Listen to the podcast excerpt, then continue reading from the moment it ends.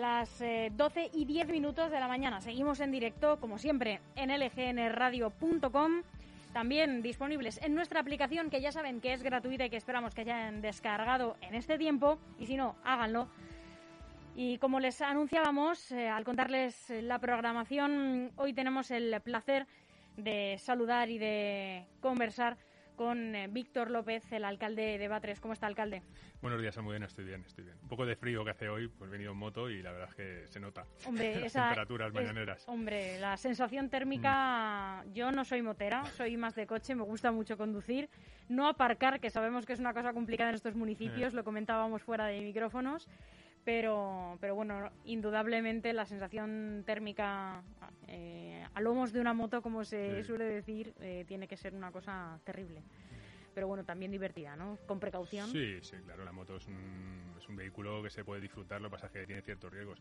Pero para venir a estos sitios, yo desde Batres pues me viene mejor circular en moto. Lo que pasa es que por la mañana hacía mucho frío. Claro que sí, claro que sí. Según dice eh, la, la, meteo, la previsión de la meteorológica va, va, a mejorar la temperatura y va, va a hacer un poquito más calorcito estos días. Bueno.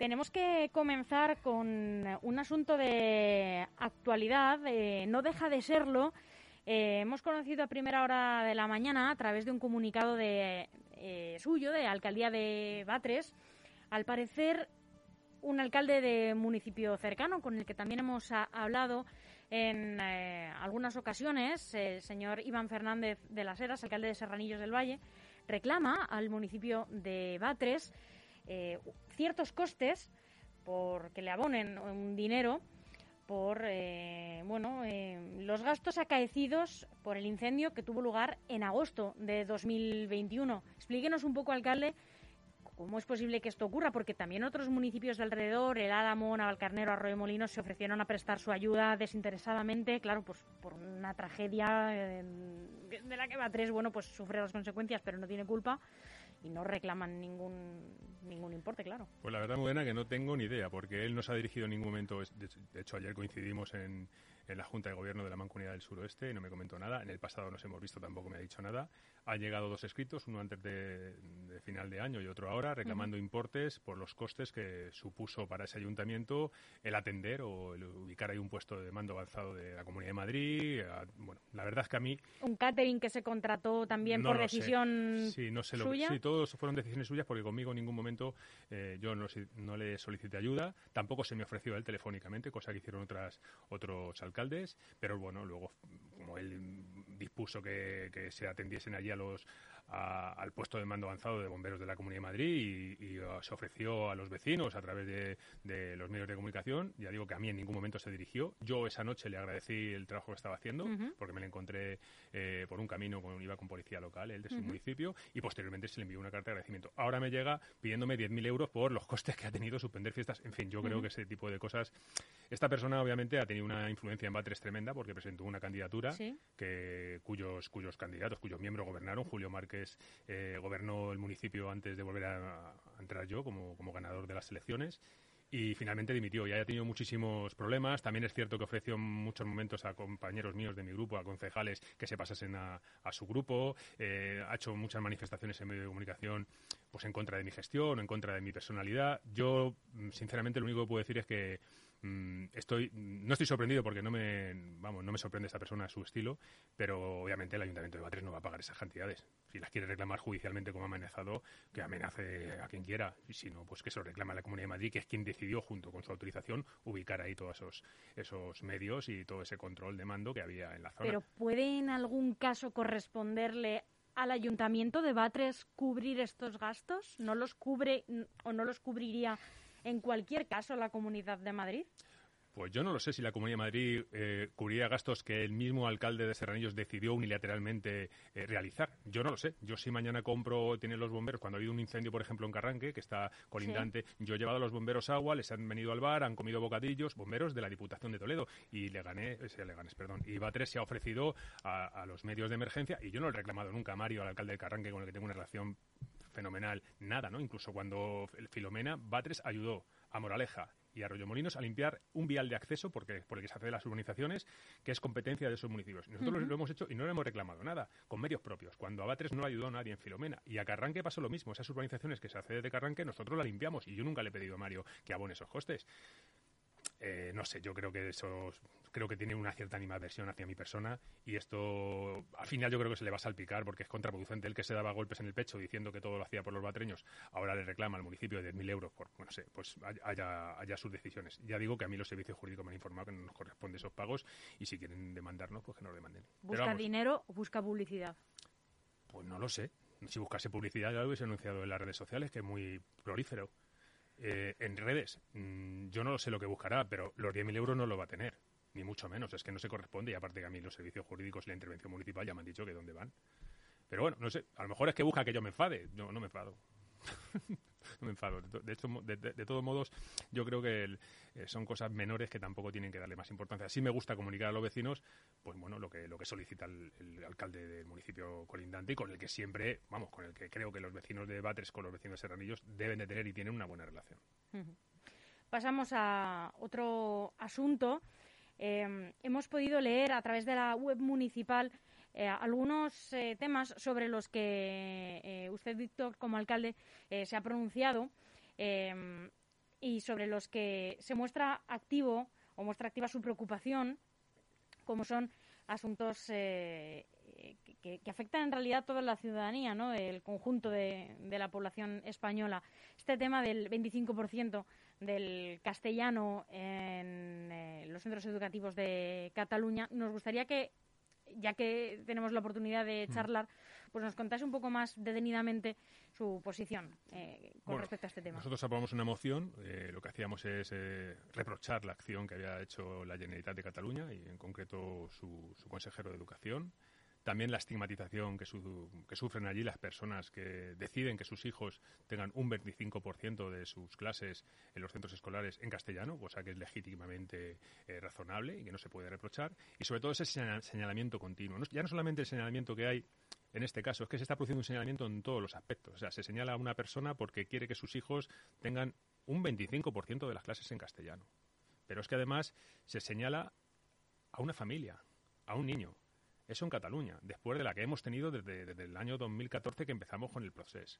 Luego se señala a la gente porque mm, en este país, cuando empezó la pandemia, se señalaba a la gente porque salía a la calle con el perro y estaba más de 20 minutos y ya estaban los vecinos de los balcones señalando a la gente. Se señalaba a una madre que iba con el niño paseando cuando todos los niños estaban en sus casas confinados, pero no sabíamos si ese niño tenía autismo o necesitaba una atención especial. Se señalaba a la gente cuando los madrileños, cuando se abrió el, se paró el confinamiento, se iban a otras ciudades o a otros pueblos, de esos pueblos se les criticaba porque los madrileños, como teníamos mucho COVID, pues llevábamos el COVID a esos municipios. Se señala a los jóvenes porque hacen botellón después de estar 12, 12, dos años confinados sin poder salir cuando tienen la testosterona como cualquier otro joven por las nubes. Se señala al que piensa diferente. Se, se llama este, eh, antivacunas o se le llama eh, eh, negacionista o se le llama de ultraderecha a una persona que decide no vacunarse. Yo creo que llevamos dos años, si no diez, desde la crisis, que hay una crispación social y una confrontación donde nadie suma. Donde nadie suma. Entonces, claro, yo al fin y al cabo vivo en un entorno municipal, tengo una proyección también a municipios colindantes, soy, mm, obviamente, yo soy vecino de Batres, soy alcalde de Batres, pero yo soy mostoleño, me he criado toda la vida en Móstoles y mi gente está allí y gran parte de mis amigos y también sintonizo y, y me afecta lo que allí pasa es una pena, ¿no? Ayer eh, la U contraban Arroyo Molinos, eh, el otro día Noelia Pose es un caos. Eh, Ayer imputan a la alcaldesa de... Sí, sí, sí, a Ana Millán, sí, la conozco. No, a, la de Perdón, sí, Alcorcón. A, la de Alcorcón, sí, a Natalia. lo mismo pasó en San Martín de Valdeiglesias con, con los miembros del gobierno anteriores del Partido Socialista. O sea, la sociedad está con una desafectación tan grande en la política, tan grande en sus representantes, en sus líderes, que es vergonzoso pertenecer a este gremio. Y yo pertenezco a ese gremio. Y a mí me gustaría dignificar este gremio. Entonces, cuando veo estas cosas, cuando veo que políticos estigmatizan a familias, a niños, por algo que es legítimamente eh, defendible, como hablar castellano, como de las clases en castellano, o catalán, o euskera, si pasase lo contrario, ¿no? O cuando pasa con el tema del COVID, o cuando se, se estigmatiza a una persona por, por, su orientación sexual, por su, por su orientación ideológica. Es como si mañana a mí me criticasen o se me, señalizasen porque quiero llevar a mis hijos a un colegio que es de Lopurdey, o que es una escuela libre, o le quiero llevar al Trabenco, o les quiero llevar a un colegio el que me dé la gana, si la ley me habilita a ello. Entonces, yo creo que estamos en un proceso, los españoles estos últimos 10 años después, diría incluso 12, después de la crisis que se inició eh, por las eh, hipotecas subprime en Estados Unidos, en un proceso de decadencia social.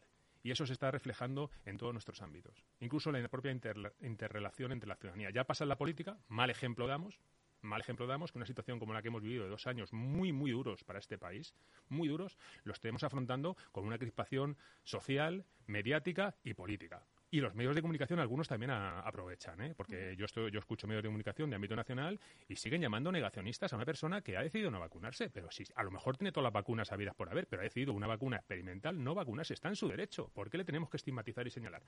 Yo entiendo que es. A ver, la vacuna ha venido muy bien y está claro, pero, pero respetemos las decisiones de la gente mientras que la ley les habilite. Y es un poco esa. Yo, claro, tengo esa formación jurídica. Yo me licencié en Derecho y tuve a profesores como Álvaro Gil Robles, gente que me instruyó mucho pues en, ese, en esos logros que, trajimos ¿no? con esta democracia, que ya no es que la implementemos y la mejoremos, es que ni siquiera la sabemos defender. Bueno, todo es matizable. sí, pero claro, no me puedo extender aquí mucho. Eh, pasamos a otros eh, asuntos eh, como muchos otros eh, alcaldes y muchos otros representantes de municipios, eh, usted como alcalde de Batres también está solicitando a la Consejería de Sanidad que se refuercen con carácter urgente los centros de atención primaria, también los de Batres. Sí, hombre, es que es evidente. Lo que, si, todo va a colación de lo que he dicho anteriormente y así es todo un va concadenado, ¿no? Eh, o concatenado. realmente, mm, ¿cómo no van a estar saturados? se ha invertido poco desde la crisis del 2008, se invierte poco en sanidad. La sanidad y la educación son dos nichos del gasto social tremendamente grandes. O sea, es casi el 25% de nuestro Producto Interior Bruto se, se, invierte ahí, se gasta ahí, ¿no? De nuestros ingresos. Entonces, es un, son nichos donde realmente pues, se está privatizando, se está haciendo una gestión que está debilitando la sanidad pública. Ese esa bandera que teníamos los españoles durante muchísimas décadas de que teníamos una de las mejores sanidades del mundo. Cuando ha llegado la pandemia se ha visto que se había invertido poco. La crisis del 2008, yo tengo familiares, mi hermana trabaja en, la sanidad pública y sé fehacientemente que hay pocos recursos. ¿Y ahora qué sucede? Pues que están entre que con una sola llamada diciendo que ha dado positivo en tu casa con un test de farmacia, que Dios sabe si eso es fiable o no, ya no vas a trabajar, pues eso también está pasando en la atención primaria, que la gente también no va a trabajar, porque Omicron ha sido no está siendo tan letal como, como las variables anteriores, pero está suponiendo una baja en, el empleo tremendo, ¿no? Y claro, como no va a estar deteriorada ahora mismo la sanidad pública, pero vamos, es que no se invierte. No invierte, por lo tanto, hay necesidades que hay que cubrir. Nosotros ahora mismo en Batres más o menos estamos servidos. Sí es cierto que haría, falta implementar otras acciones que también influyen en Batres, como los servicios de urgencia, los hospitalarios, porque nosotros tenemos ahí un centro de atención primaria, pero luego hay otras muchas cosas más que son necesarias. No sé, yo por ejemplo sé de casos de personas que han ido a hacerse una prueba de antígenos a, a un hospital privado como el Hospital del Sur de Móstoles y te atienden en 10 minutos. Pero es que te vas a un hospital público y te tiras dos horas. Algo está funcionando mal. Yo creo que el, gobierno de la Comunidad de Madrid no tiene mucha intención de mejorar la sanidad pública, ni la educación pública, ni otros aspectos que, defienden otro tipo de, gobiernos. Pero bueno, visto lo visto, tampoco se ha hecho por parte del gobierno de la nación. A nivel nacional no se ha elaborado una ley marco que desarrolle bien toda eh, la implementación de las inversiones que se tienen que hacer en sanidad. Y así estamos. Y tenemos también que hablar de otro asunto que lleva afectando a nuestro país y del que tuvo como alcalde mucho protagonismo hace unos meses y vuelve a tenerlo eh, ahora que ha decidido volver a pagar la factura de la luz a Iberdrola, ya harto de, ver que mm, la ciudadanía no se inmuta y el precio de la luz ha seguido subiendo y subiendo y subiendo y subiendo y nadie dice nada, ¿no, Víctor? Escuché a un medio de comunicación de ámbito nacional decir que yo culpaba, ¿no? Apelaba que la ciudadanía no se movilizaba y que obviamente era algo responsable de lo que estaba pasando. Yo creo que se entendió mal mi, mi comunicado. Yo entiendo que la sociedad está dormida y cuando decía que el que ojo con el coronavirus, que además de ser un virus letal se está convirtiendo en un virus mental. La ciudadanía, perdón, también está cansada. Claro, claro, la ciudadanía está cansada. Pero también es cierto que, y en ese comunicado, en ese, en ese artículo que salió publicado, yo decía que es que eh, hay muchísimas situaciones que se están, revertiendo eh, esos derechos y libertades que nuestros abuelos y nuestros padres consiguieron, porque yo pertenezco a una generación que no ha peleado lo que tiene. Esta generación a la cual pertenezco no ha peleado lo que tiene. nos vino legada por nuestros padres y nuestros abuelos, que son los que se partieron el pecho mm, una guerra civil, una dictadura y una transición. Y yo veo que mi generación no solamente no pelea lo que ha heredado, perdón, no pelea eh, para mejorar lo que ha heredado, ni siquiera, ni siquiera tampoco defiende lo que ha heredado. Entonces estamos como adormecidos. Y, los medios de comunicación también, eh, en general, y en particular algunos no, por supuesto, pero sí estamos todo el rato con el mismo tema, cuando hay otras cosas muy importantes. Hay 11 millones de personas en riesgo de exclusión social. Eso es un problema. Tenemos un problema con las competencias a nivel autonómicas que no sean, eh, que se tendrían que dar una vuelta porque algunas deberían centralizarse para que hubiese un equilibrio y hubiese una equidad en esas, esos derechos como es la educación, la sanidad y que todos los españoles podamos tener por igual, que no haya comunidades de primera y de segunda. Habría que entrar también en otro tipo de evaluación como esa democracia que estamos mm, defendiendo, si la podemos mejorar, que yo creo que es muy mejorable. Por lo tanto, eh, para mi parecer, sí es cierto que en ese comunicado lo que yo entendí es que eh, yo estaba solo. He sido el único alcalde de España que ha decidido no pagar a las eléctricas o suspender los pagos a las eléctricas. Después de cinco meses, cuando ya recibo amenazas de que van a iniciar acciones legales contra mi persona, yo, que no tengo ninguna retribución como alcalde a día de hoy, ni la he tenido nunca, después de 22 años en política, no he recibido, no tengo un sueldo como alcalde. Yo, que tengo dos niños pequeños, que tengo una familia con una, bueno, pues una situación económica de clase media, no me puedo jugar el tipo por defender estoicamente mis ideas. Sí es cierto que voy a seguir peleando por eso, pero a través de otros mecanismos. Estoy potenciando que mis vecinos eh, implementen sistemas de autoconsumo. Yo creo que las eléctricas, creo que la banca española y creo que las grandes multinacionales de este país revierten poco de su riqueza en este país. Y hay una cosa que tenemos que conocer los españoles. Las empresas eléctricas españolas han tenido un beneficio en el año 2020 del 25%, un 25% más. La media europea es un 12,5%. Y en Alemania el beneficio ha sido de un 5 o un 6%. Mm, esto es como todo. A los españoles somos a los que más nos cuesta la telefonía móvil de toda Europa. Las comisiones bancarias están disparadas y realmente no somos uno de los mm, países con la renta per, cápita más alta. Todo eso lo tenemos como adormecido, no entramos ahí hemos tenido el megavatio hora a casi 400 euros. Si mañana la barra de pan se pone a 5 euros, ¿va, a decir alguien algo? Yo no quiero que la gente salga a la calle ni se manifieste. Yo no hago como el portavoz de, Podemos en septiembre que dijo arengando a las masas a que les se desen a la calle, a movilizarse cuando ellos son parte del gobierno. Yo entiendo que hay que buscar una solución. Y la solución también está en que nuestros políticos no acaben a través de las puertas giratorias trabajando para esas compañías. El último caso, Antonio Miguel Carmona, vicepresidente de Iberdrola España. Es que ya yo me vais a perdonar. Yo soy de Móstoles, y de un barrio obrero. Y a mí, a mí no me la dan. A mí no me la dan. Y yo lo único que puedo decir desde, desde el porta, la portavocía que tengo como alcalde de Bates, ahora que me, me, estáis brindando la oportunidad de hablar aquí, es que, mm, hay que hay que oponerse ante esas circunstancias, porque realmente es una vergüenza social que nuestros políticos, Aznar en Endesa, Felipe González en Gas Natural, eh, eh, Elena Salgado en Endesa, eh, Antonio Miguel Carmona, por muy erudito que sea como profesor, en Iberdrola. Hombre, hombre, algo huele mal, ¿no? Pero yo no la acepto. ya, pero es España, pero esa España yo no la quiero. Yo no la quiero. Y, yo soy una persona con, que tengo ese coraje, eh, como decía un amigo el otro día, dice, macho, ¿te pareces a los tercios viejos de Flandes? Digo, pues a lo mejor soy de los pocos que quedan así, pero yo no lo voy a consentir. Y, no estoy arengando a las masas ni a la ciudadanía que salga a la calle, no, no, de verdad que no. Pero, pero ojito, ojito como sigan tocando la nariz. Ya tuvimos un 15M. La verdad es que eso al final se aprovecharon otras personas para generar un partido político que luego no ha demostrado ser lo que todos esperaban, ¿no? Lo mismo está pasando con otras vertientes de la derecha. Al final estamos en una partitocracia. Pablo Iglesias con Roures. Sí, sí, sí, sí, Eso también, ¿no? Quiero decir que los medios de comunicación también son grandes empresas. Sí, sí, sí, claro que sí.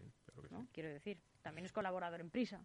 Hombre, ahora mismo ha dejado de ser vicepresidente y ya está hablando con, con Margallo y con Carmen Calvo de la SER. Sí, sí, sí, sí. Es que es un tema muy complicado, ¿no? Yo creo que hay una gran decepción. Una gran es que parece también que si te reconviertes a otra cosa que no sea una eléctrica o algo de energía, no, no, no cuenta, ¿no? Pero también cuenta. Claro que también cuenta. De todas formas, tendríamos que, eh, realmente, si nosotros queremos desvincular la política con las puertas giratorias, habría que legislar algo realmente, ¿no? Aparte de una carta de compromiso, un libro blanco que pueda tener cada partido político, ¿no? su propio código deontológico, sí que habría que legislar algo para que los políticos que han tenido una responsabilidad no acaben en esos, en esas multinacionales, porque al final hay una connivencia también política. Y sobre todo hay una cosa que siempre digo yo, estamos saturados ya de ideologías.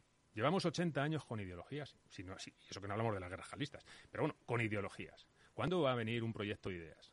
¿Cuándo van a venir las personas que defiendan ideas, que defiendan su mar, que lleven a la mesa lo que les une y no lo que los separa? Entonces, yo creo que estas personas, es cierto que son mm, Pablo Iglesias, obviamente, un político teórico como el pino, pero como gestor ha demostrado ser nefasto y como líder social menos. A ver, a ver qué trabajador que está todo el día en el tajo, eh, eh, un ferralla o, un encofrador o un albañil o un pintor, se identifica con una persona que viene del mundo intelectual. Él no puede abanderar la lucha obrera, pero si él no es obrero si no sabe lo que es doblar el lomo, como se dice en el Tajo. No lo sabe, no entiende lo que es la obra. No lo entiende. Entonces, eh, ni la obra, ni la industria, ni nada. Entonces, sí es una persona con un nivel intelectual muy potente, como otros muchos políticos, pero desconoce la realidad. Acordaros de cuando le preguntaban a Zapatero cuánto vale un café y decía 80 céntimos. Pues sí, al final la clase política se desliga tanto de la, de la realidad y eso se nota, ¿no? Y eso habría que cambiarlo, habría que buscar otra fórmula. Para mí la fórmula es el diputado uninominal de distrito, lo he dicho en varias ocasiones, lo he manifestado, es el modelo inglés, es que los ciudadanos puedan decidir y elegir quiénes son sus representantes en el Parlamento español. Eso sería la fórmula, una de las fórmulas, ¿no? O una de las mm, herramientas que nos llevaría a una democracia mucho más certera y mucho más real. Vamos a pasar a detallar, eh, ya nos, estamos eh, en tiempo de descuento, pero bueno, vamos a aprovechar eh, unos últimos minutos para hablar del municipio de Batres y de la zona a la que pertenece. Un equipo de 20 profesionales va a limpiar el parque del río Guadarrama. En total, estas áreas verdes suman una superficie mm, de 22.216 hectáreas que se distribuye en 19 municipios, entre ellos Batres. ¿Qué te parece esta mm, medida, Víctor? 20 trabajadores para limpiar esa superficie. Mire, mira, muy bien. Yo una de las cosas, uno de los motivos fundamentales... son 20 profesionales para 22.000, más de 22.000 sí, no, es Que da hasta vergüenza oírlo. Yo que soy de la zona, que me he criado en la zona, como decía, he vivido en Móstoles, me he bañado en el río Guadarrama con 6 años, me bañaba con mis amigos, bajábamos con la bici 6, 7 años. Yo defiendo ese río y uno de los motivos por los que sigo en política es el río Guadarrama y la limpieza. Y yo quiero que al sur de la 501 el río Guadarrama sea un parque regional del curso medio del río Guadarrama como se merecen los madrileños del sur. No sé cuánto tiempo mm, van a estar trabajando en esta zona. Pues Tal vez sean años. Pues, a ver, si es que yo lo único que puedo decir es que me parece irrisorio y tengo muy buena relación con, el, con los responsables del parque y, la, y, la, consejera cuando le he pedido ayuda de Medio Ambiente Paloma ha estado muy disponible, pero es irrisorio lo que se invierte en ese parque. Es irrisorio, es un parque regional. Es que es irrisorio lo que se invierte en medio ambiente en la Comunidad de Madrid. Es irrisorio. Y es un tema por el que yo, eh, si continúo algún día en política a otro nivel, uno de los motivos será recuperar realmente ese río para todos los madrileños y sobre todo para los ribereños como mostoleños, batreños, eh, los vecinos de Arroyo Molino y de Navalcarnero. Eso es un problema que habrá que abordar algún día y se está abordando muy lentamente. Que haya 20 trabajadores, que son me parece son de la empresa Traxa, haciendo esas labores, eh, eso los tengo yo en Batres. No sé, es una vergüenza. ¿Qué voy a decir? Eh, se han planteado todos los alcaldes de estos 19 municipios eh, reclamar un poquito más de infraestructura para... Te cuento, yo no sé si es que me lees el pensamiento, pero o sabes algo de mí que, no, te he contado. Yo mañana me reúno con el alcalde de Navalcarnero. Está ¿Con el señor José Luis Adel? Sí, con José Luis Adel. Me voy a reunir también con Mario, el alcalde de Carranque. Pedí una reunión con Ana Millán, lo que entiendo que ahora estará muy ocupada con todo lo que tiene encima, pero también se la he pedido oficialmente. Y en, en el año 2015 nosotros iniciamos en Batres una reunión de alcaldes para hacer un manifiesto entre todos los municipios y recuperar el parque regional del río Guadarrama al sur de la 501, que es donde está más deteriorado. Bueno, es una cloaca y el sumidero de esa cloaca es Batres. Y la Confederación Hidrográfica del Tajo ha sancionado a Batres porque parece ser que esos vertidos nos culpan a nosotros, cuando nosotros somos el único municipio y tenemos fotos que, limpiamos, hacemos campañas de limpieza del río, en las cuales yo me incluyo y he estado allí con mis compañeros, para, para, limpiar ese río. Y hemos sacado toneladas de basura. Entonces es una pescadilla que se muerde la cola. Lo primero que hay que hacer es sacar de ahí los asentamientos ilegales. Lo segundo que hay que hacer es destruir o demoler las viviendas que son ilegales, que son muchas y están en los municipios de Navalcarnero, Arroyomolinos y Móstoles, fundamentalmente. También en Villaviciosa puede que haya alguna, pero fundamentalmente ahí. Y luego eh, hacer un drenaje del río, hacer una recuperación y hacer una inversión, pues como se hizo con la ría de, de Bilbao, se puede meter dinero ahí, se puede ganar ese río y, en un futuro pues, pues ir con nuestros hijos a pescar, pasear con la bici sin que nos apeste el, río de la basura que hay, quitar esos... De hecho, además hay incluso familias o bandas armadas en la zona de Móstoles, como, como lo llaman los gordos, que son narcotraficantes y siguen ahí. Entonces, y mira que a mí ahora mismo eso no me afecta, pero está afectando a Móstoles, afecta sobre todo al Parque Coimbra. El Parque Coimbra tiene un problema Parque Coimbra, que fue una zona residencial. Que pertenece a Arroyo Molinos. No, no, pertenece a Móstoles. Ah, pertenece Era a una zona residencial de chalet de Es que Móstoles. está muy cerca de Arroyo Molinos. ¿no? Sí, pero es Móstoles, es Ujú. Móstoles. Y Parque Coimbra, la gente se está yendo de ahí, lleva a sus hijos a, Arroyo Molinos porque tiene un problema con, con el tema de la, convivencia social y todos los asentamientos ilegales que hay y cómo está el río. Parque Coimbra era la joya eh, ur- urbana de Móstoles y se está convirtiendo, si no ponen remedio, en, en- en una zona problemática y conflictiva. Entonces, ¿qué pasa? Yo creo que 19 alcaldes no se van a poner de acuerdo. Ya. Pero este que esté aquí, eh, en breve tiene una reunión mañana con, con José Luis y ya está pidiendo reuniones otra vez con Ecologistas en Acción, que ya lo hice en el pasado, y si hace falta se presentará una demanda judicial a quien se estime oportuno por parte de los servicios jurídicos. El río para mí es un proyecto fundamental y prioritario en mi gestión. ¿En qué estado están los presupuestos de Batres eh, para eh, este año? Mm, ¿Hay o no hay? ¿Y qué influencia tienen o no eh, este plan de inversiones regional para Batres, que sé que tiene una gestión, o no sé si lo gestiona directamente la Comunidad de Madrid, y que eh, consta de 2.626.000 euros? Bueno, pues la parte ya se aprobó por el anterior gobierno. eh, una, una parte del 25% va para gastos corrientes, y eso que dinero tenemos, pero bueno, así se aprobó por el anterior gobierno, que estuvieron 15 meses los- las personas que venían de auspiciados por el alcalde de Serranillos y bueno, pues esa cantidad está ahí, ¿no? Eh, llegará económicamente. El resto se está trabajando con una empresa eh, de ingeniería para hacer una adecuación de las calles, porque ha habido otros proyectos que teníamos pensados que por el informe eh, negativo por parte de la Confederación Hidrográfica del Tajo no se van a poder hacer y otros por el alto coste que son muy necesarios para para Batres, pero fundamentalmente va a ser un acondicionamiento y buscar eh, eh, viales de cohesión entre el, el viandante y el vehículo y peatonalizar, si es posible, la parte, central del pueblo.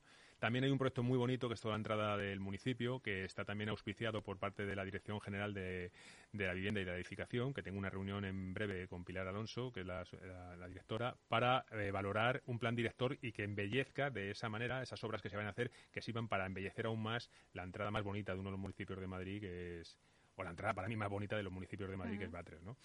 Y luego el tema de los presupuestos, pues bueno, pues eh, yo te decía antes, me parece que me lees el pensamiento. Eh, eh, estoy ya el, el lunes, el martes que viene tengo una junta de portavoces a ver si eh, Vox, PSOE y el grupo del TDB, anteriormente socios en, en ese gobierno que se formó, ahora me apoyan. Creo que hay una, una buena sintonía de, de- de la relación y me apoyan para sacar unos, unos presupuestos. Pero Batres es un muy complejo porque ya digo, tiene dos núcleos de población, uno se hace de por Arroyo Molinos, otro el de Batres y luego es conjunto histórico-artístico, o sea, prácticamente todo es un yacimiento arqueológico. La gente no sabe que Batres antes eh, copaba los municipios de Serranillos del Valle, de Carranque y de y de mm, eh, ¿dónde está el aeropuerto? Ahora mismo se me ha ido el santo cielo. Casarrubios. Casarrubio- Casarrubio- Casarrubios, Casarrubios perdón. del Monte. Casarrubios del Monte. Eso era la Gran Batria en la época romana. Era un asentamiento militar romano. De ahí toda esa eh, esos yacimientos arqueológicos que tiene Batres.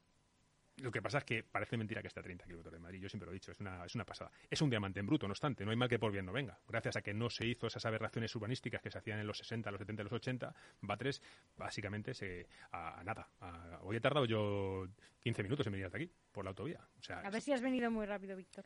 eh, quizá mm, 130. Pues Sí. eh, Víctor López, alcalde de Batres, muchísimas gracias eh, por eh, el tiempo invertido en el EGN Radio en el día de hoy. Volvemos a hablar muy pronto. Es un placer estar aquí con vosotros siempre. Hasta pronto. Gracias, Almudena. Hasta pronto.